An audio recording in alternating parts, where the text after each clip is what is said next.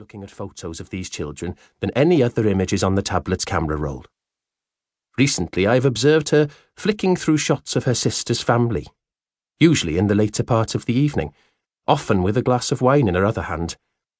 I've witnessed her blink rate increasing, the smile on her lips wobbling, the tears appearing in the corner of her eyes. In the lab, it's okay for me to show interest, even curiosity in Jen's home life but only the appropriate amount. Too much, and they would smell the proverbial rodent. Crucially, I must speak in the lab only of things I have seen in the lab.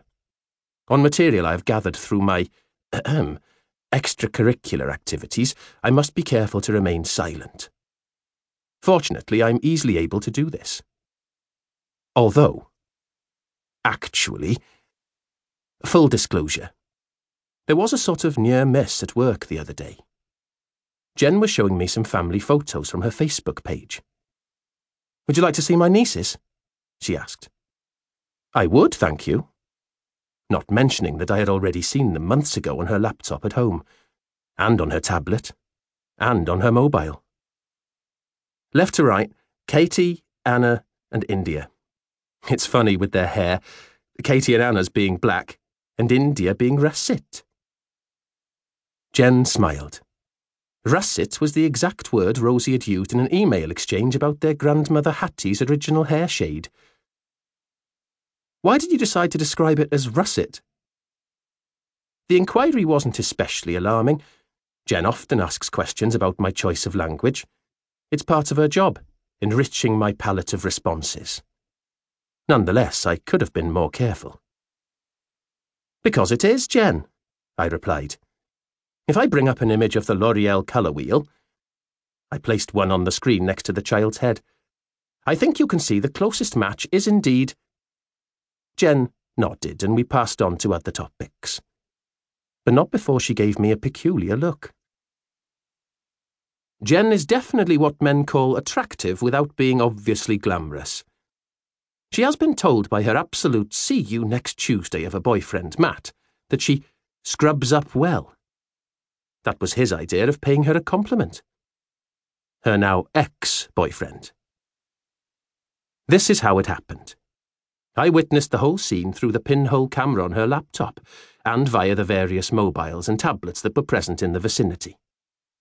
Technical note I do it in precisely the same way they do it at GCHQ in Cheltenham, and at Langley, Virginia, and at Lubyanka Square, Moscow.